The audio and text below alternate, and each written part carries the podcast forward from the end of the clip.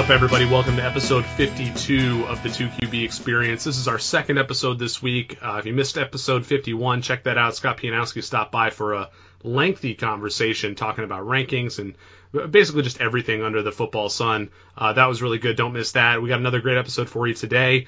And as always, I'm going to kick things off by promoting the 2017 2QBs.com draft guide for two quarterback and superflex leagues. We've got another update coming this week. In fact, if you're listening to this on Friday when the podcast comes out, we should have the update up and running. So if you've already purchased the guide, make sure to uh, check your email. You'll get an update there with instructions on how to download the latest version. And if you don't have your copy yet and you still have a draft to do, go to 2qbs.com, use the promo code 2QBXP, get 10% off. That's the number two and then the letters QBXP, and you'll get your copy of the 2QBs.com 2017 draft guide for only 90% of the actual price. So that's pretty sweet. Uh, without further ado, let's jump into this week's episode. Uh, we're going to talk a little bit more about the guide later, but until then, I want to welcome in Ben Gretch at Yards Per Gretch on Twitter of RotoViz and Draft Day Consultants. Uh, if you haven't listened to his uh, structural drafting podcast on the RotoViz Radio. Uh, it is awesome. It's the first episode of the Yards Per Gretch podcast. Is that right, Ben? Yeah, yeah. I just started up the the new concept, and and that's the first one, the only one that's out now. We're working on episode two right now. Very cool. Well, um, I listened to that episode, and I was just thinking to myself as I'm listening to it, this is awesome. This is great how can we apply these concepts to two quarterback leagues? And that's what you're here to do. You came on the show kind of on short notice, so I appreciate that. I really appreciate you taking the time, but I can't wait to talk about this stuff with you. Um, before we get there, is there anything uh, you know recently from the news, like preseason stuff like that, that's that's caught your interest at all? Um, not since the you know the major injuries, obviously in week three of the preseason that were a little unfortunate. You know the uh, Cam Meredith, Julian Edelman, Spencer Ware. I mean those were obviously uh, unfortunate and, and shook up the ranks a little bit. Um, but other than those, you know, nothing nothing huge. I think in the last couple days. We had a little scare today with Josh McCown seemingly getting hurt. I say we, I mean we, the two QB community, because some of us unfortunately have been forced to roster Josh McCown and other Jets quarterbacks. Um, you know, not not not the best place to be in a two QB league, but hey, man, sometimes you just need a warm body under center. But um, all right, let, us just jump into the main topic then structural drafting. And we're going to talk about how this applies to two quarterback leagues soon enough. But to start off, give us like some background here. Give us a baseline from a one QB perspective, because I know that on your podcast, I don't want you to spoil that necessarily, but on your podcast, you kind of laid into the details behind it. Can you give us like the cliff notes here? Like, what are we what are we talking about? Yeah, I mean, structural drafting is just kind of predetermining and, and thinking about beforehand how you want to attack a draft, what areas of the draft you want to target different positions, or if you're in an auction, you know, what kind of budget you want to allocate to different positions. And then understanding that the amount of capital you put towards certain positions, whether especially in the high the high rounds and, and the high budget ranges in auctions, you, you need to understand the types of players that you're acquiring. So you need to, for for instance, obviously running backs are going to be a little bit more fragile. If you are acquiring them early in drafts, um, or or paying a top dollar in an auction, there's a, a substantial risk that comes with that. So part of structural drafting is balancing those types of uh, elements at uh, different positions, the the risk profiles, the kind of bigger picture positional features. And obviously, one of the most popular ones is is your running back. That's something that is written about in, uh, at a lot of different sites. Shawn Siegele's theory that originally came from Rotoviz, and um, that is kind of an idea about avoiding those fragile running backs in the high capital rounds and trying to target wide receivers, trying to target tight ends. Um, you have obviously the late round quarterback, uh, a theory for, for one quarterback league, leagues pretty specifically from JJ Zachariason, which is uh, phenomenal and, and, pretty widely accepted as a, a, a, sound strategy in, in one quarterback leagues.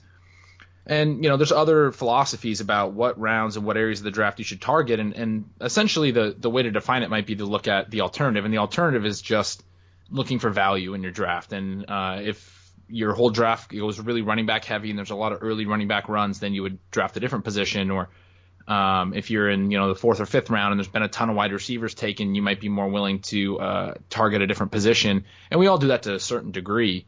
And you know structural drafting isn't um, necessarily doesn't require you to pass up really great value or or draft uh, you know, a position that's being hammered in a draft just because you wanted to draft that position in that area of the draft before, you know, this new information came. Um, so it's important to still be flexible, but it, it is kind of the antithesis to uh, just drafting solely based on the value that the the draft presents. Well, and to be clear, structural drafting, the, the point of it is to mine value in those lower capital regions, you know, later picks in the draft, later, you know, points in the auction where you have less money, right? You're trying to identify ahead of time where you think you're going to be able to exploit the draft room later in your draft and using that information to plan out the beginning of your draft. Is, am I on am I on the right page here, Ben?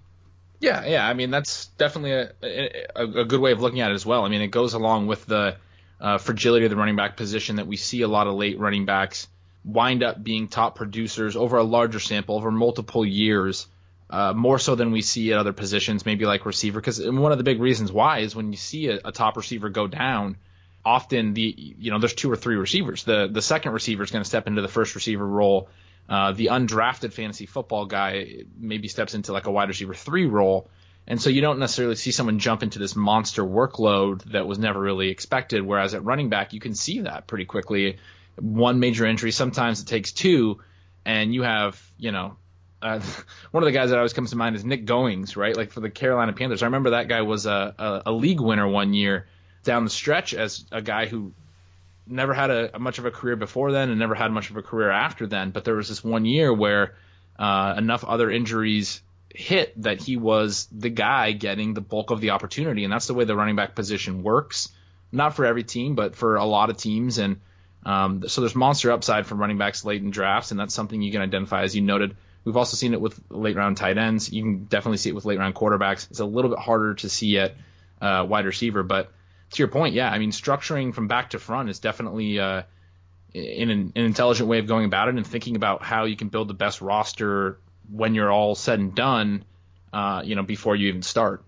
Yeah, it comes back to the idea of trying to win across your entire roster, right? Like a lot of people talk about winning the flex, like looking at which position is highest value the most within your scoring settings, right? If it's a PPR league, that's going to be a wide receiver. And so you'll tell yourself based upon that, like if you're in a, if you're taking that zero RB approach, you want to try to fill your flex spot with the highest value wide receiver you can as quickly as you can because that's the one spot on your roster where every position is viable, right? And you can apply that in a two quarterback sense to super flex leagues too, right? Where if you have that super flex where you can play a quarterback, a wide receiver, running back, or tight end, that doesn't mean that you want that to be the last position you fill because it can be anything. It's the opposite, right? You want to look at that and say, how can I mine the most value out of that one roster spot? And the answer in a super flex league is 94, 98, 99% of the time going to be a quarterback because they touch the ball so much. Uh, there's just inherent volume there and predictability. And so it, it makes a lot of sense. Like you talked about, you know, looking for where you can, you know, mine value later in the season, like guys off the wire like Goings or like Tim Hightower a couple seasons ago with the Saints. Uh, you don't see that stuff happen at the quarterback position either because – like uh, it's it's rare when Tyler Thigpen comes in and saves your fantasy season. Like the volume is there, but often the talent is not with those backup QBs, and so you really want to try to set yourself up for uh, you know guys who are going to have that talent and that stability in addition to being in a good offense and all that good stuff. And this is I, am getting off the rails here. We were talking about one quarterback leagues. I'm already jumping into two, Ben. This is classic, classic Greg, just steering it right towards two QB. Um, so get back to one QB. My bad. No, I, that's Which, great. I was loving it. Which um tell tell me a little give me a little bit more background on recent seasons. Like again, I don't want you to spoil your other podcast, but what structures have historically been good in recent years? Is zero RB uh, um, is zero RB viable, or are we looking at something else as a, a traditional structure that works? I mean, late round quarterback's are a great example for sure. Yeah, I mean, late late round quarterback's a great one that we've seen be uh, very viable in, over a number of seasons. Last year, Matt Ryan was a late round quarterback and went, uh, you know, finished very high.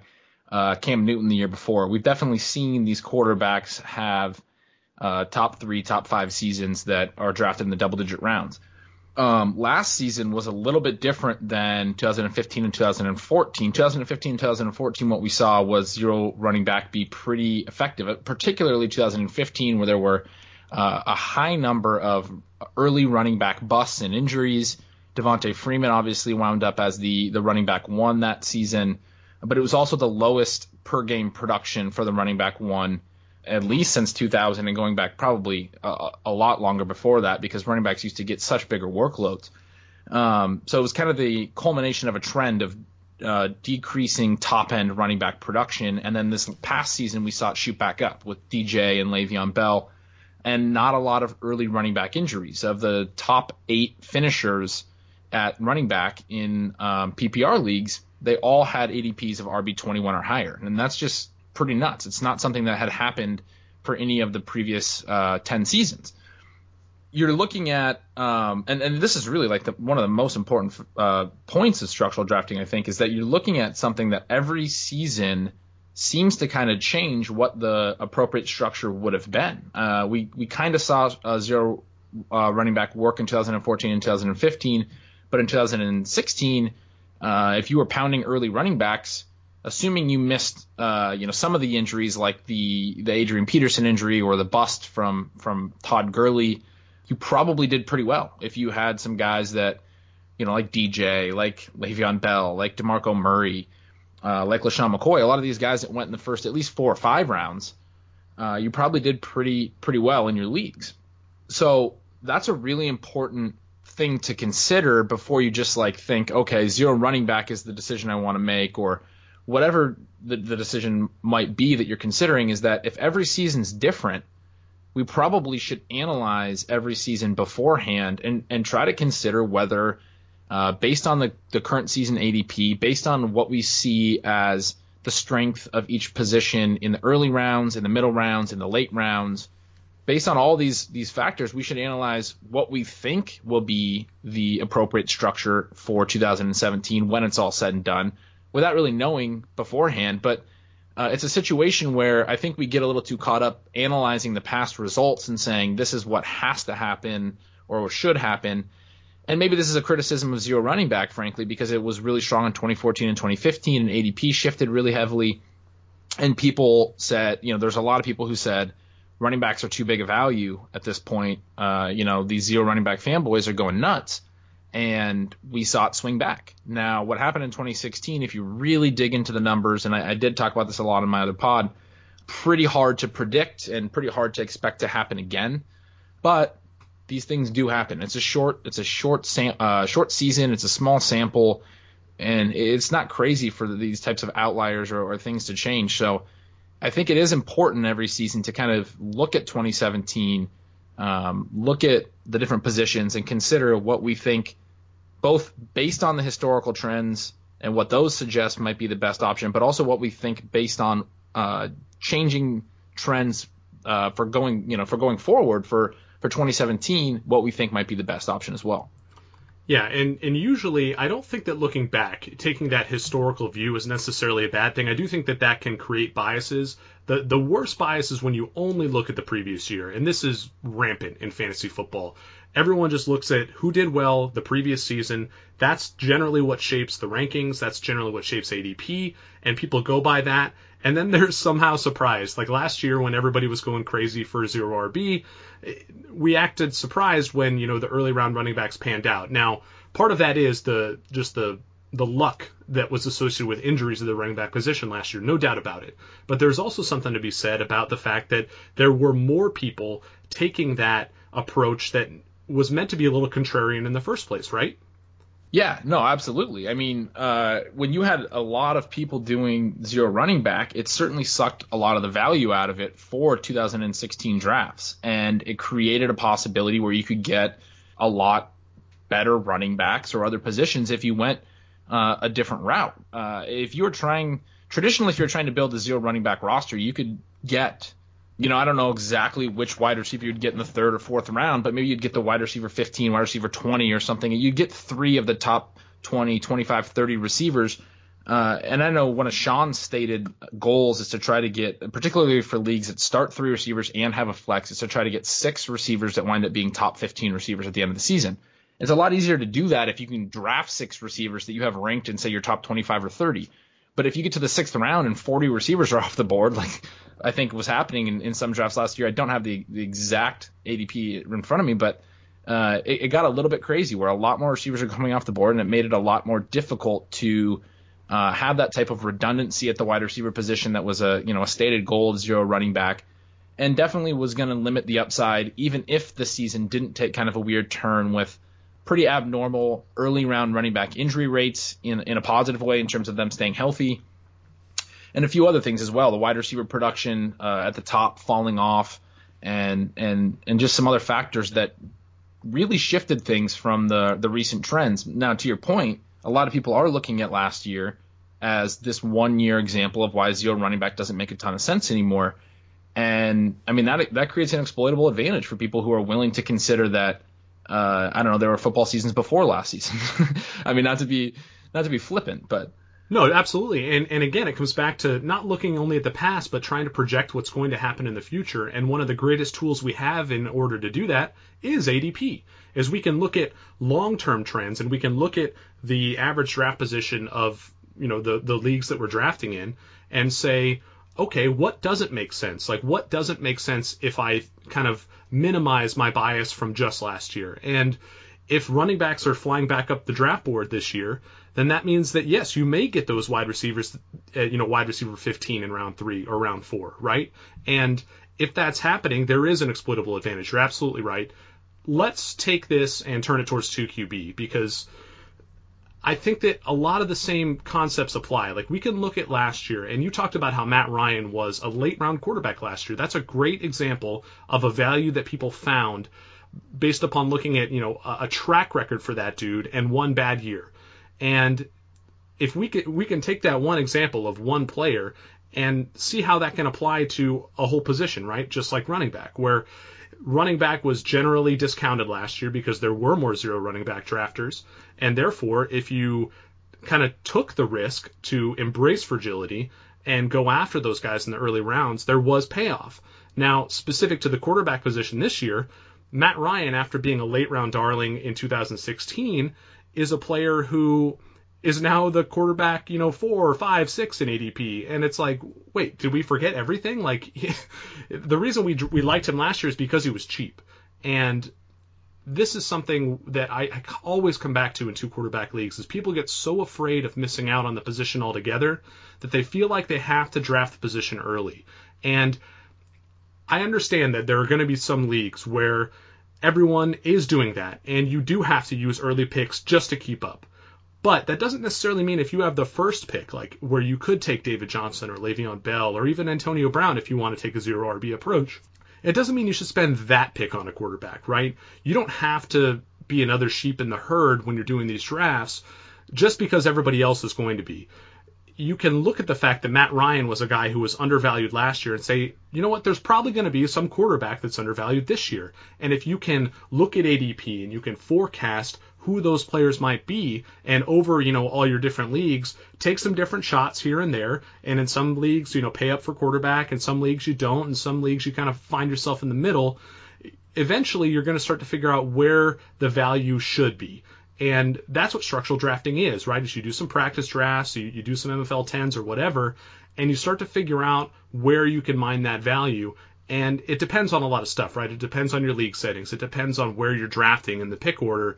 What do you think about applying structural drafting to two QB leagues, man? I know you don't play in a ton of two quarterback formats, but just what does your intuition tell you? In the two QB leagues that I have played in, and I play in a couple usually every year. I mean, we have the, we have the Scott Fish Bowl always is is Superflex so and a couple other ones. Yeah. Um, so my my intuition has always been very similar to what you just described. I mean, kind of the later round quarterback strategy. It's something I, I definitely buy into in one QB leagues because if you look at QB scoring over you know just QB positional finishes and points scored over multiple years, you see that sometimes there are one, two, three quarterbacks that kind of stand uh, a little bit above the pack, but a lot of times from QB4 or QB5 down to like QB12, QB15 sometimes, you'll see a pretty big mass that's not um, particularly separated in terms of you know points per game at least. I mean sometimes it'll be 20, 40 points, but you're talking one or two points per game over the course of the whole season. And so my philosophy generally in, in two QB leagues is when other people are going to be going, uh, putting more emphasis on the position, going early at the position, it creates an opportunity to really load up at other positions, at running back, at wide receiver, at tight end, to get players and, and player combinations. Maybe get two players that would normally be first round picks, uh, you know, running back, wide receiver type players in your first and your second round, and uh, you know maybe get a third that's normally a second round pick, and you're in the third round, and then later on as you uh, realize obviously you need to get, get yourself some quarterbacks, you you you get into some of those guys, but if you can get quarterbacks that wind up in that kind of middle range of, of viable quarterbacks by season's end, um, you can really differentiate at the other positions and not feel like you have to differentiate at quarterback just because it is a two quarterback league. Yeah, absolutely. What you talked about is with finding that first round value at wide receiver and running back, maybe in the second round, is exactly what I tried to do in most of my leagues. Like my home league drafted a few weeks ago, and it was a little early, but first I had uh, the second pick, and the first guy I took Le'Veon Bell. I took David Johnson, kind of just out of habit more than anything else. And when it got back to me in the second round, enough quarterbacks had gone that I was looking at Michael Thomas, uh, the Saints wide receiver, and to get him at the back end of the second round is pretty sweet, right? And then, you know, it comes around the turn, one of the guy at the turn takes a QB, and then I'm looking at T.Y. Hilton, another guy who's either a late first or or at the at the time, I should say, because we don't know what the hell's going on with Andrew Luck, but at the time it felt like such a screaming value because that's a guy who should go maybe at the at the front end of the second round or maybe the middle of the second round at the latest. But I was getting him at the beginning of the third, and this is all because the other drafters in my league were taking those quarterbacks early. And I still ended up with I think Andy Dalton and Sam Bradford and someone else. And and those guys aren't sexy, don't get me wrong, but quarterback is a very unique position there's a shallow pool of possible starters, and that's why people feel like they have that that that need that they have to get these guys super quick or else they'll miss out. But you also have to understand that a high percentage of quarterbacks are going to be viable in two QB leagues. And Ben, you had mentioned, you know, that m- middle range that from like QB4, QB5 down to QB12. In my analysis, I did a study on this last year looking at the percentage of top 10 weeks and the percentage of top 20 weeks quarterbacks post and generally the range is even wider. It starts at about QB5 and it goes all the way down into the the low 20s. Like I think QB 24, QB 25 is a there is a drop off. Don't get me wrong. There's a, a, a steady decline, but it's nothing like the drop off from those elite guys down to the second tier, or the drop off from you know QB 20 to 25 down to the next tier of QB 25 and beyond. Like there's a huge middle class, and if you can differentiate at wide receiver, at running back, at tight end, then quarterback doesn't matter quite as much because all the guys are very similar and they all have a good weekly ceiling because they touch the ball so much. Like you, could have a defense, you know, for the Chiefs or Sam Bradford's Vikings that generates enough turnovers to where those quarterbacks, Alex Smith and Sam Bradford, are going to, you know, just randomly luck into three touchdown weeks sometimes, right? And if that's happening and you spent relatively nothing to get those guys compared to the people who were spending, you know, first and second round picks to get more regular access to three touchdown weeks, you're you're going to get an advantage that way or you can get an advantage that way. Now, quarterback runs at the position do happen. You know, you're going to have situations where you think you can wait one more round to draft a guy, and then for whatever reason, you know, the picks that happen between yours just scoop up all the usable quarterbacks. And yeah, you're going to get kind of boned by that occasionally. But I don't know.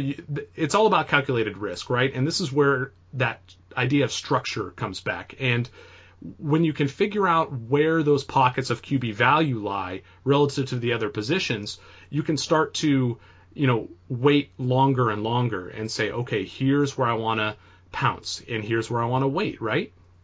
Totally. Yeah. I mean, and, and to your point about the, the mass, I mean, that's, that's really interesting research, first of all, that it, it stretches all the way into the 20s. And you mentioned that that, that whole area from QB4, QB5 to the mid 20s, uh, you don't see as much of a drop as from the top three down to the to the four five range, or from the 25 down to the 30 range. But another obviously really key point that I'm sure you're, you're alluding to as well is you don't see nearly as much of a drop as you see from the running back four or five down yes. to the running back 25. Great from point. the wide receiver four or five down to the wide receiver 25 or the tight end. I mean, that's where you can really differentiate your roster is at these other positions at quarterback. Uh, it's a little bit harder to do, first of all, because there's only a couple guys that are really head and shoulders above.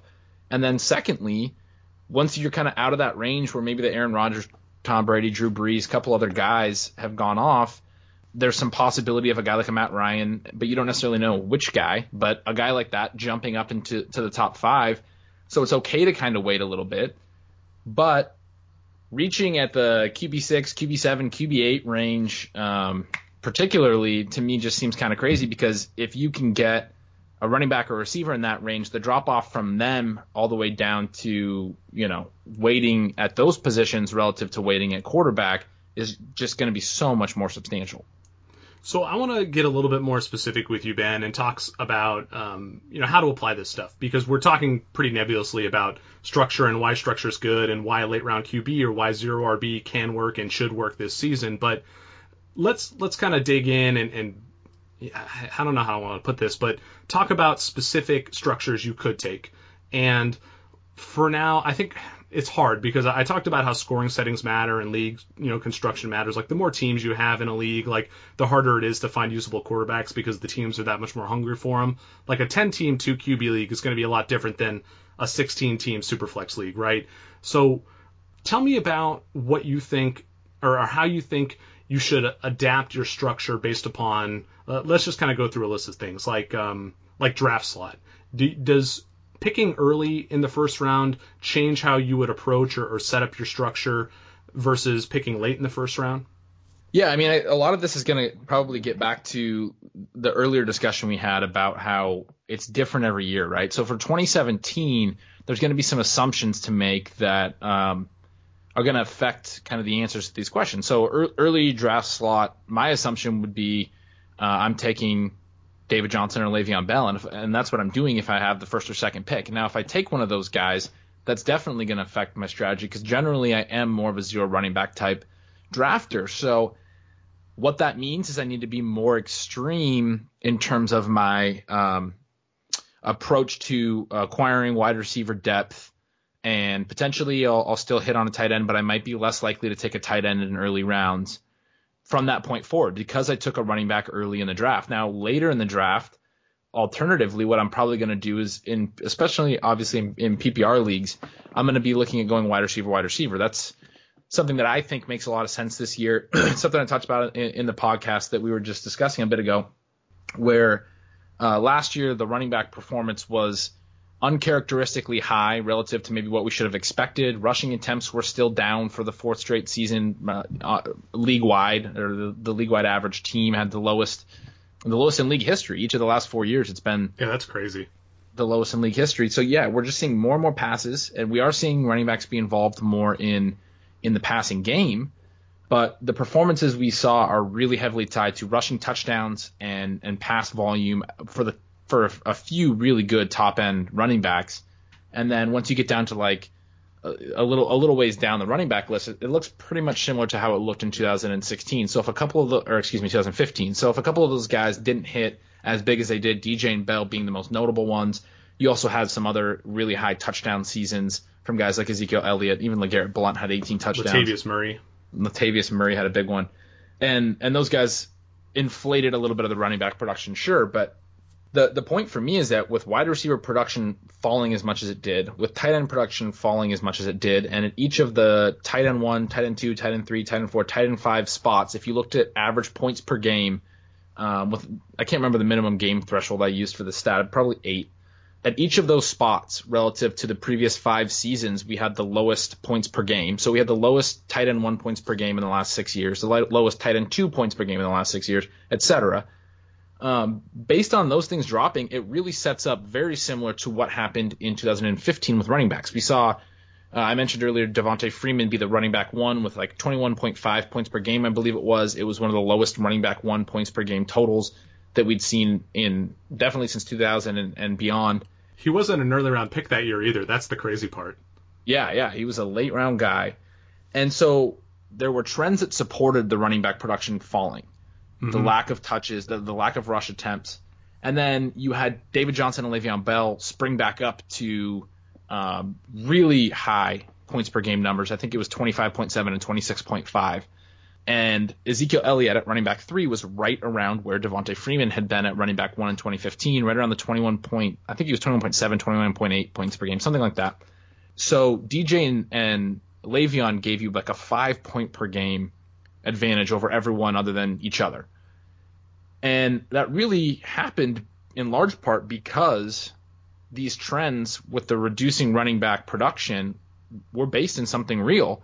Now we've seen that same thing with the receivers and the tight ends last year, and I think some of that is based in in some real trends. There's scheme uh, there, yeah. The, the scheme leads to that. Right, yeah, and that's some of the stuff we discussed. Some of the league wide stuff, you know, increased shotgun usage, increased three wide receiver sets, more spread offenses, more targets going out. Uh, excuse me, more options going out in in passing formations. Therefore, the targets being spread around between all those different options. You know, the third receiver's running more routes and actually tight ends are probably running fewer routes. I don't know that for a fact, but uh, particularly I would think inline tight ends as teams do more shotgun, more spread formations. There are some tight ends that are going to split out wide, and, and, those are really interesting assets for this year or targets for this year, in my opinion. Uh, but the point that I'm that I'm taking a really long time to circle back to Take is time, man. yeah, I think uh, 2017 is a great year to look for the types of players that can be difference makers at wide receiver and tight end. Because if the mass of production fell off last year um, based on trends that might continue for this season, but we see a couple specific instances of players really shooting out ahead of the pack, like we saw with Le'Veon Bell and David Johnson at running back in 2016. We could see that type of value at those positions, the way that we saw at tight end uh, four or five years ago when Rob Gronkowski and Jimmy Graham had their best years. Those guys were so mm-hmm. valuable to fantasy success the next year that everybody was thinking they're first round picks. I mean, I remember taking Jimmy Graham in the first round in leagues, uh, seventh or eighth pick or something a, a, few years back, and we don't really do that anymore. Uh, even when tight ends have big years, but I, I, could see guys do that this year. I could see Jordan Reed do that if he stays healthy.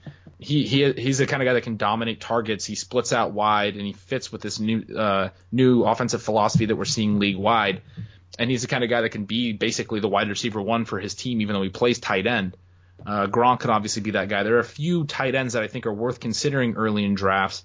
And then to your point about structural drafting, I also think in 2017 it's not a great year to look at late tight ends. I mean, I think there's a lot of young tight ends that have come in the league. There's a lot of situations where we might see kind of tight end by committees. You got Hunter Henry and Antonio Gates in San Diego. You have OJ Howard and Cameron Brate in Tampa Bay.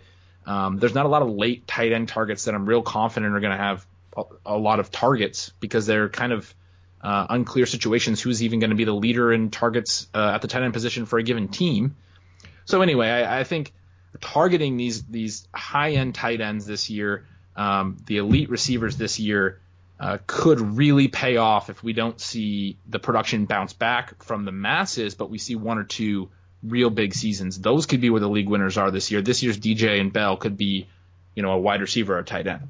I really like that you brought up tight ends because they're the trickiest position to evaluate in two QB leagues because it's it's a onesie position still. And I totally agree with everything you just said. It's it seems like right now there isn't that much value beyond say tight end 8. So if you play in a 10 or a 12 team league, you really might miss out on that position if you wait too long. And so if we think about that in terms of structure, that means that you either want to plan to take a tight end relatively early. and Like you don't have to necessarily get Gronk or Kelce, but if you you might want to make sure that you walk away with either one of those two guys or Greg Olsen or Jordan Reed or Jimmy Graham or maybe Tyler Eifert, depending upon how you feel about his health risk. But that's about where that kind of that top five upside starts to to fall off, right? Because after that, you're looking at Kyle Rudolph, who is a good player, and you know Martellus Bennett, who is a good player as well, but these guys are a little riskier. And anyway, I, I feel like there is that kind of high end tight end potential that you have to look for. Now,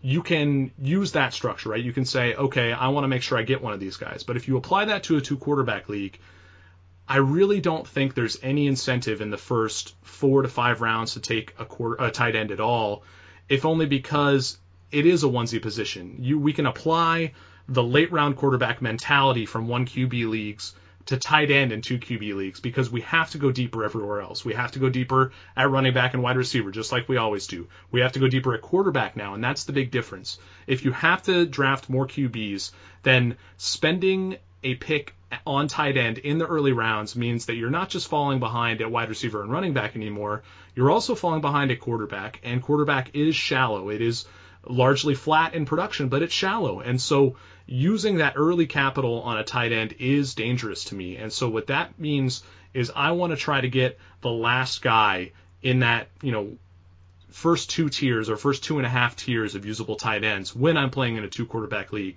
So I'm ending up with a lot of Eifert, with a lot of Jimmy Graham. And, you know, if I miss out on those guys, then I'm, you know, spending a little bit more capital on guys like Rudolph and Bennett. And before, you know, Eric Ebron got hurt yet again, it was Eric Ebron. And now I've kind of pivoted to Zach Ertz a little bit. And those are the guys I'm drafting. But if I miss out on all of those dudes in a 2 QB league, then you have to look at you know what what does my structure need to be now and this is something that i love that you brought up on your your pod was the idea of being flexible in your structure or being willing to you know have different structures in mind depending upon how the draft breaks for you and so if you miss out on getting one of those quality tight ends it's almost like you you have to take multiple shots you have to draft both an Austin Hooper and a Charles Clay, or both a Jason Witten and a Hunter Henry. And and I'm not saying I like all these guys specifically, but you might have to because you missed out on one solid tight end, diversify and take more chances on tight end just to make sure that you don't fall too far far behind at that position. Does that make sense, Ben?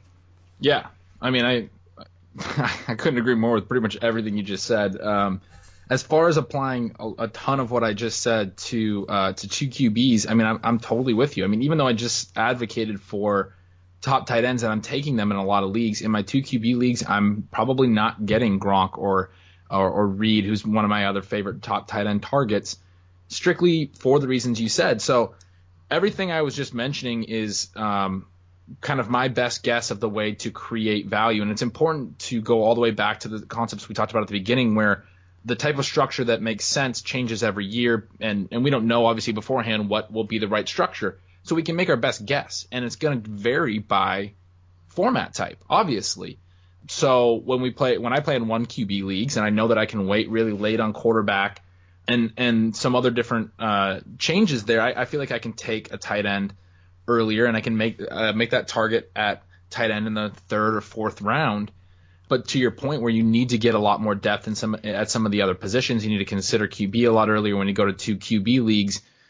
All of a sudden, it, it doesn't mean that that. Um, I guess the way to phrase this is when I'm doing that in one QB leagues, I'm not doing it because I'm 100% certain that's the right way to do it. I'm doing it because it percentage wise, it seems like it has the best payoff based on the constraints and based on everything that I'm considering.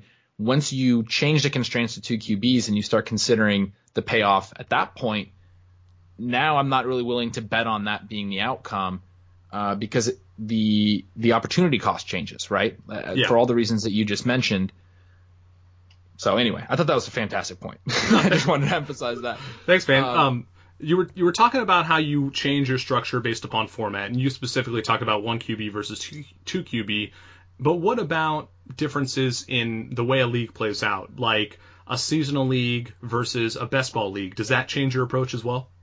Yeah, definitely. I mean, it's going to change uh, a lot of things there. I mean, uh, in in best ball, it's going to change the way I uh, address the wide receiver position. I mean, Mike Beers uh, is a buddy of mine and, and one of the uh, best minds, I think, for best ball analysis. He's come up with some really fantastic stuff.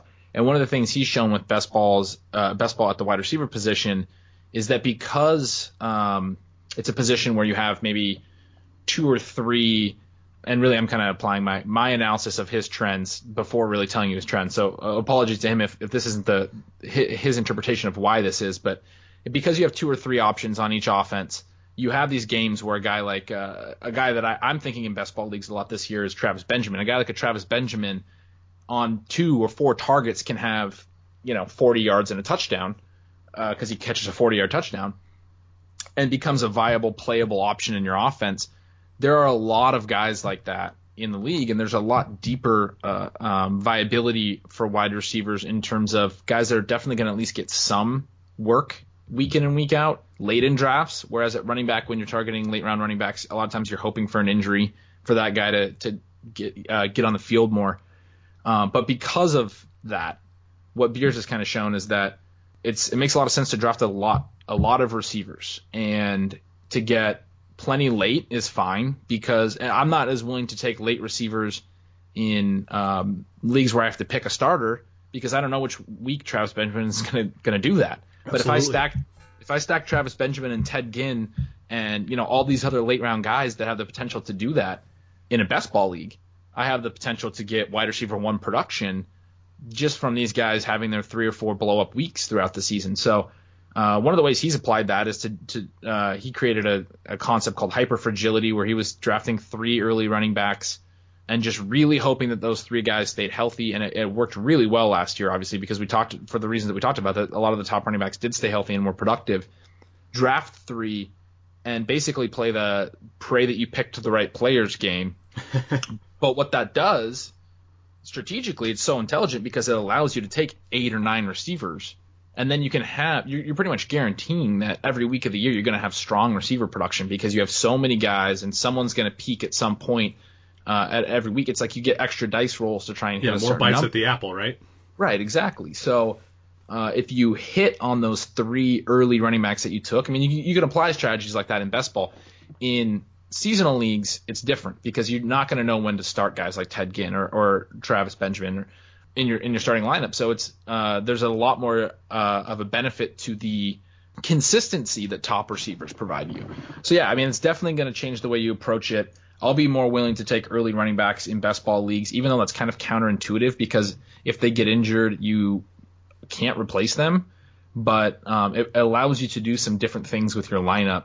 Uh, and then you kind of just have to, to hope and pray that they stay healthy. But we're hoping and praying that all our guys stay healthy. I mean, receivers get hurt too. Everyone, you know, it's football. Everyone has some level of injury risk. Yeah, and I want to talk more about how fragility and how that idea of spreading out your risk and, and hoping on hitting on multiple or hitting on the right guys like in any given week. I want to talk more about that, but because we're talking about best ball, this is a good spot to take a break for our sponsor. It's Play Draft. The season starts in less than a week, but you still have time to do best ball drafts on Play Draft. And what's better than drafting best ball leagues? How about drafting them for free? You can do that by signing up through this podcast.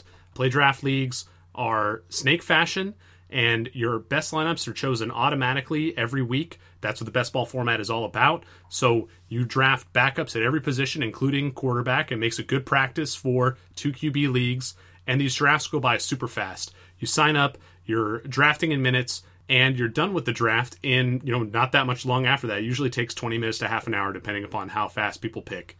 And so if you want to start trying this out, uh, you can go to playdraft.com slash 2QB uh, playdraft.com slash TWOQB.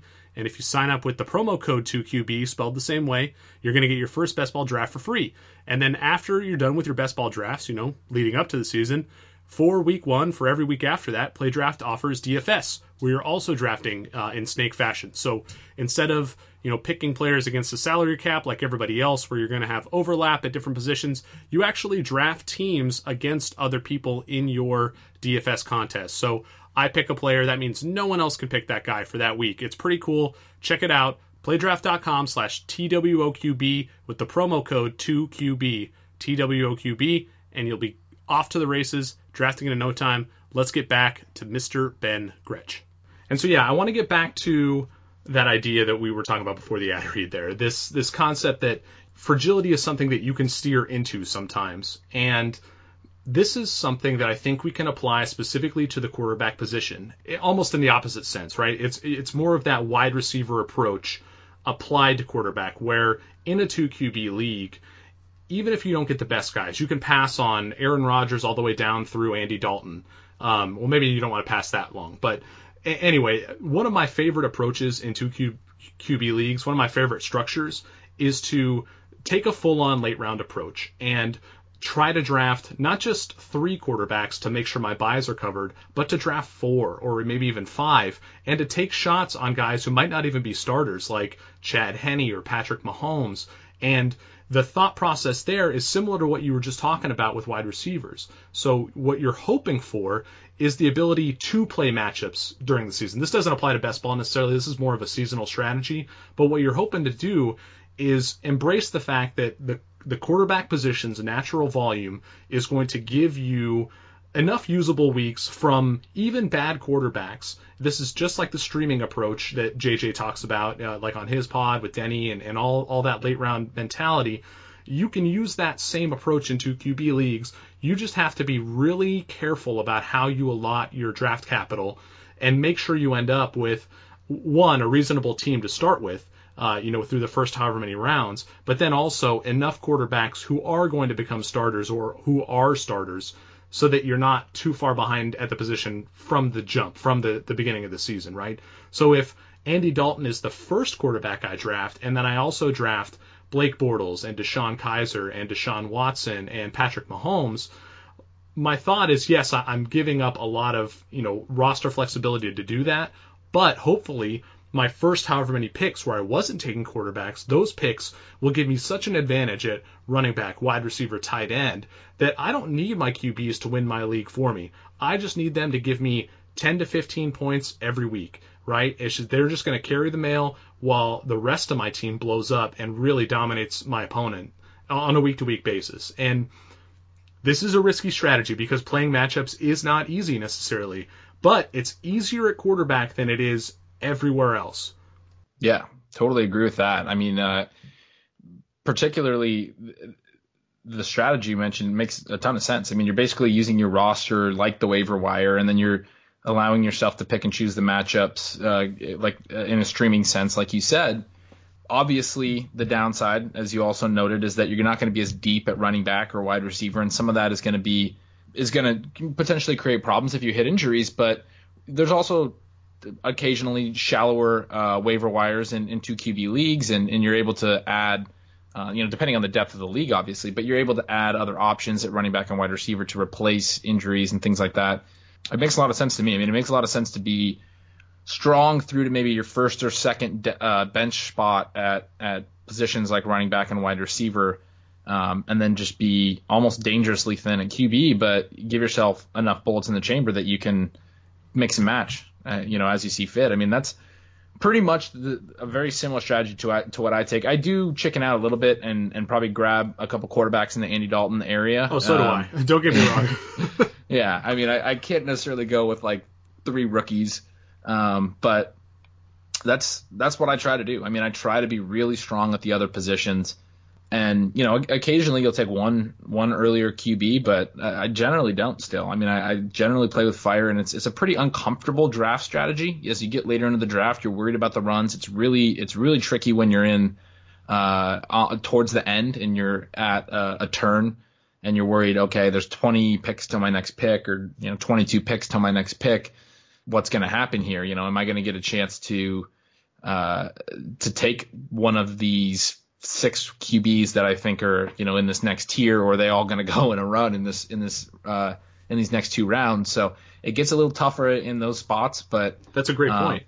Yeah, that's a great point because you're, you're laying out that case for basing your structure on where you are in the draft. We talked about that already. It's like if you are at the turn, you can't necessarily employ that type of strategy, right? You you have to be thinking about how you're going to build your roster a little differently and I, I feel like we're we're kind of spinning our wheels here. We've talked about this so much that uh, we you know we're running out of things to say. So I, I think this is a good place to kind of wind down the podcast. And with that in mind, I mean, before we do, I want to throw it back to you, Ben, and say, you know, is there anything else with regards to structural drafting that you want to hammer home before we before we take this thing, you know, before we close it out?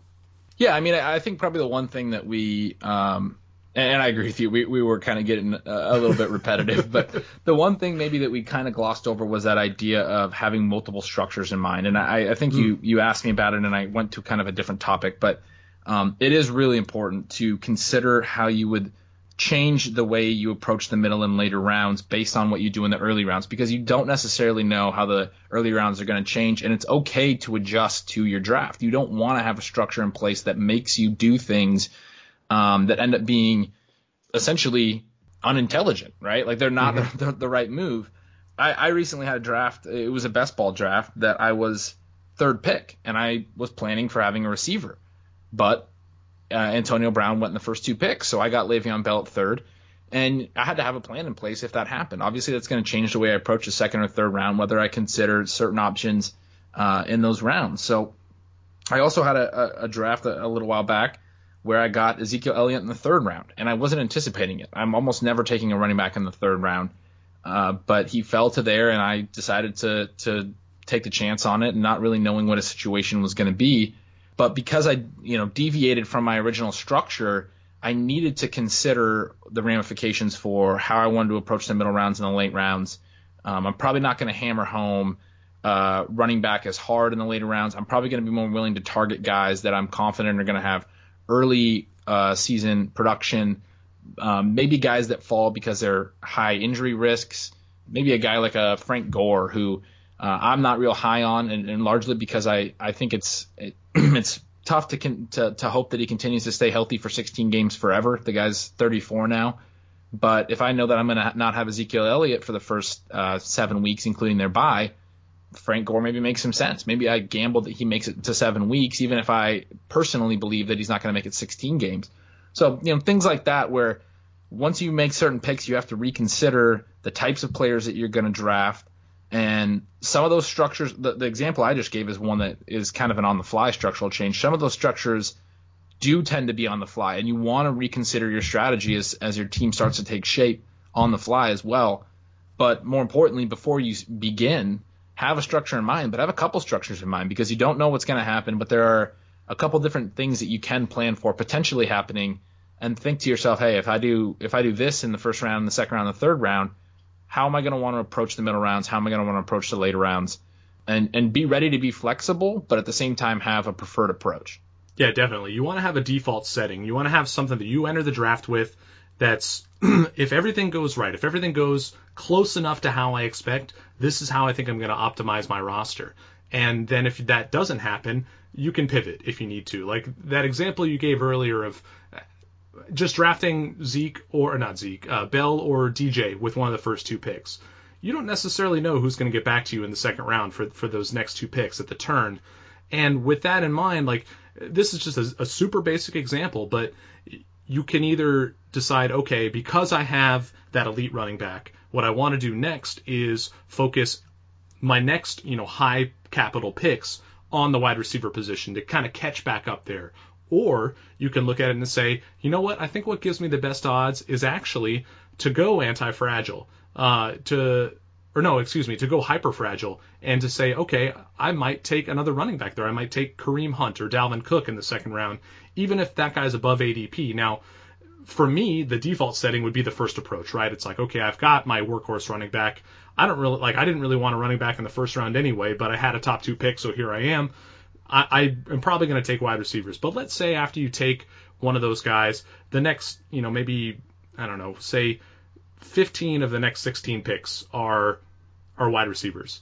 And it's like, well, at that point, is it really worth it to go and grab that wide receiver in the second round? Maybe not. And the great thing about two QBs, in my in my opinion, this is purely Greg speaking here, is that because quarterback becomes a viable position to take early, you have more options. You can play with more structures and you can play with more potential structures as you're going through. And so to kind of wrap things up, I want to talk a little bit about the potential structures that you could have just surrounding the quarterback position and the ones that we commonly talk about at two QBs. And if you go to the site, there's a drop down menu at the top that says two QB strategies or something like that. And there's there's three key ones that we always talk about. We talk about early round quarterbacks, you know, drafting two quarterbacks in the first however many rounds, trying to get those studs. There's also a stud and streaming approach where you try to get one good quarterback and you know maybe you figure out your QB2 and your QB3 a little bit later in the draft. Or there's, you know, our preferred approach based upon the conversation that we've had, Ben, where we're looking for those later values. And I don't like to say late round into quarterback formats. I like to say later pick because as I alluded to earlier in the episode, there are going to be some drafts where QBs just go so fast that you're not really drafting them in the late rounds. You're just drafting them after everybody else. Essentially, like, I want to be the last guy to get my QB1, or I might even let other people get QB2s before I get my QB1. So, those are some types of uh, some structures in two QB leagues that you can take. And I do want to take this opportunity one more time to plug the 2QB's draft guide and uh, specifically an article that Sean Slavin wrote. It's our 2QB draft strategy piece that's in the guide. And this thing takes those three approaches and it goes crazy with them. It, it, it lays out all these different like substructures within those primary structures, right? So if you look at his uh, his section on studs and streaming, he'll show you what that sort of uh, what that sort of structure will look like if your first pick is a running back, if your first pick is a quarterback, if your first pick is a wide receiver, eh, or if your first pick is a later QB1, or uh, if you want to go completely zero RB. It's really awesome. That's one thing in the draft guide I think you should check out if this topic of structural drafting has any interest to you. Um, the other article I want to plug in there is uh, an, an analysis I did of our mock draft data from 2016 looking at all the mock drafts that 2QBs.com ran leading up to last season, it shows not only which, you know, draft slots tended to perform the best on average across, I think, 50 something drafts, 52 drafts, I want to say, but it also looks at opening pick sequences. Uh, so just for example, the best strategy, even in a 2QB league last year, according to our mocks, and I'll, I'll preface this by saying that the mock drafts, like the data I'm looking at, is best ball analysis. So there is a difference between best ball and seasonal formats. But the way these played out as best ball leagues, the best start to a 2 QB draft last year was running back, running back. There were 40 instances, and that was the one that produced the highest average points, the highest average finish. Uh, and I mean that's crazy, right? You think about two QB leagues, and you think about how like zero, how wide receivers and passing are, are taking over the league, and you think, wow, the best two round opening I could hope for on average in a best ball league for two quarterback was running back, running back, really. And this goes back to what you were talking about earlier, where 2016 was just such a strange season relative to the years before. And yeah, anyway, Ben, I really want to thank you for, for coming on. Is there anything else you wanna you wanna talk about here before we close up shop? No, not really. I mean that that is fantastic stuff. I mean, uh, really interesting about the uh, the running back running back thing as you noted, and I would just say that uh, my expectation would be that that won't be the case in 2017. So, um, well, that, I mean, that, hold on, that's a good way to get out of here. What do you think? Let, us just kind of make some guesses here. If you're drafting right now or, or this weekend, you know, Labor Day weekend is probably the most popular draft weekend.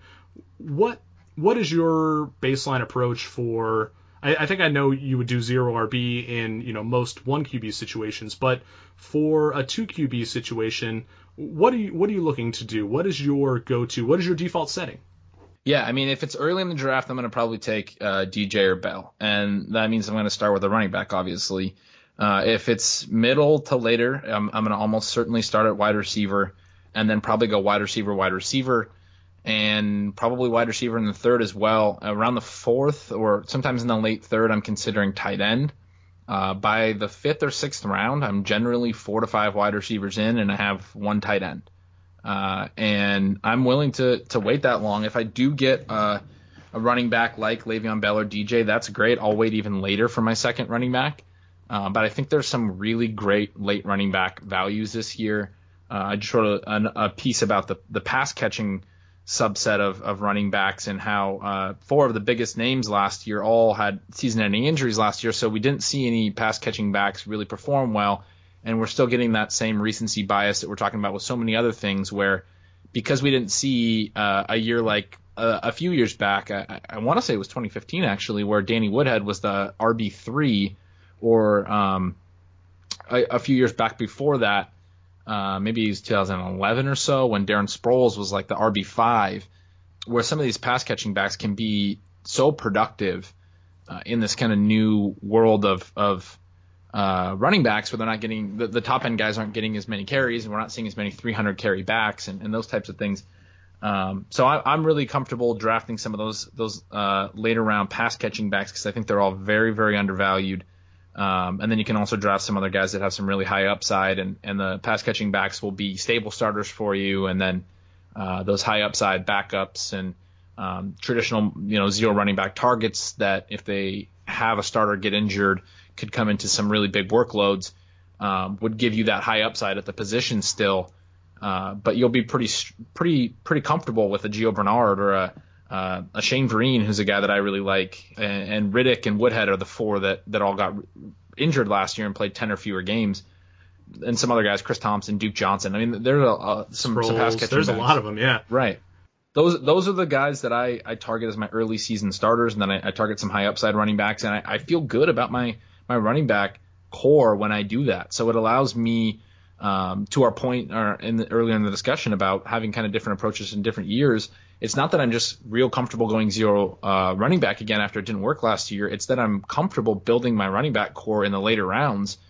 The alternative to that is okay. Well, there's a the potential for some really high upside with early round receivers and tight ends, so that's where I'll be hammering those. And then, as we noted, um, as far as how to handle QBs, I'm, I'm right with you with the later pick QB kind of concept and taking them later than my opponents, uh, not necessarily putting a round on it until I kind of see how the draft plays out, but taking them later than my opponents. So I, um, you anticipated my question. I was going to ask you about which QBs you're looking at or how you're approaching quarterback. Now, when you do that, when you take that approach, which quarterbacks do you find yourself landing the most? This is usually just relative to ADP and general rankings of quarterbacks, but what quarterbacks do you end up with the most uh, under that sort of structure?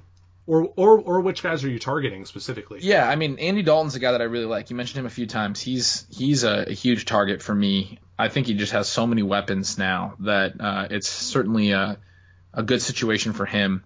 Sometimes he goes a little higher. There's been a lot of buzz on him. So um, some of the other ones in, in some of the one QB leagues I do, I'm, I'm looking at early season schedules, hoping those guys will bridge the gap to um, somebody I can grab off the waiver wire that in one of these more uncertain QB situations, but it's probably going to be more difficult to grab guys off the waiver wire in a two QB league. But um, some of those early season schedules that I that I like are Carson Palmer has a pretty decent one. Uh, mm-hmm. Sam Bradford gets New Orleans in week one, so when I get really late and even in a one QB league, I've ended up with him as my only quarterback. Um, so those are a couple guys that I've, I've targeted in those formats. As far as two QB go, uh, goes, though, it, for me, it's often just whoever's left. I mean, it's mm-hmm. I, am playing with fire like we were talking about earlier, and I've ended up with Flacco a couple times because we don't know how, about his health, and he, he tends to slip a little bit. Probably not anticipating playing him in week one. But I mean, even if you wind up with like you know Siemian or Tom Savage or or, or whoever you wind up with, I, I'm comfortable just having a quarterback that's starting and and going from there. Yeah, see, the thing I love about that is that you're looking at the fact that all of those quote unquote bad quarterbacks are generally undervalued. And if you if you are the type of drafter who doesn't want that sort of team, if you want to use a structure where you're taking quarterbacks earlier, you can still apply that concept and try to find undervalued guys. This is why this is how Matt Ryan became such a value last year, right? You can try to find that player who's not necessarily one of the latest guys going, but going late enough. And even in the top tiers, you can look at a guy like Russell Wilson, who or, or Cam Newton, right, who is coming off of an off year in 2016, and because of recency bias, those guys are sliding down ADP a little bit more than they probably should. And so, if if you are interested in taking QBs early, you don't necessarily have to pay up for Rodgers, Brees, Brady. You can try to, you know, pick the bottom of the tier or pick the again, just guys who are a little undervalued based upon whatever circumstance, whether it's, you know, last year's performance or an injury like you were talking about with Flacco. I think that's a great point to make. I'm glad you made it. I think this is a good place to wrap it up. Uh, Ben, thank you very much for, for taking the time to come on the podcast. I had a lot of fun talking about this stuff with you. Um, why don't you let people know how they can find you and uh, and what you got coming up, uh, you know, work wise for the fantasy world? Yeah, definitely. I mean, thanks for having me. I mean, this was a blast. I really enjoyed it. Um, as far as where to find me, Rotoviz is the place. Um, I'm the, the senior fantasy analyst over there now. So, um, congrats my, on that, by the way. Thank you. So, pretty much all my work is is going to be over there. I will be writing uh, one of my in season pieces over at Fantasy Labs this year is kind of a, a partnership between Rotoviz and Fantasy Labs, but most of my my stuff is over at Rotoviz. Um, I have a little blog set up, yardspergretch.wordpress.com or something like that. You can find that on my on my Twitter, which is at yardspergretch, uh, where I, I link to all my work, so you can uh, check it out there as well if you want to. And then and then the new podcast that we were discussing earlier, um, Yards. It's on the Rotoviz radio channel, so that's where you can find my stuff if you're if you're interested in it. Yeah, man, I'm really looking forward to episode two. Episode one hooked me, like I said. Um, listeners, thank you all for listening and and joining us here today. Uh, if you have any questions for the show or just you know about your leagues and two quarterback in general, you can hit us up uh, at 2QBs on Twitter, 2QBs at gmail.com. In both cases, you spell it out. That's T W O Q B S. Uh, if you rate and review the podcast, that'd be much appreciated. Um, and don't forget to get your copy of the 2017 2QBs.com draft guide. Uh, it's the only draft guide I think ever that's been dedicated to 2QB and Superflex leagues. And if you use the promo code from this podcast, uh, 2QBXP, you'll get 10% off. That's the number two and then the letters QBXP. Thank y'all for listening. We will catch you next time. Adios.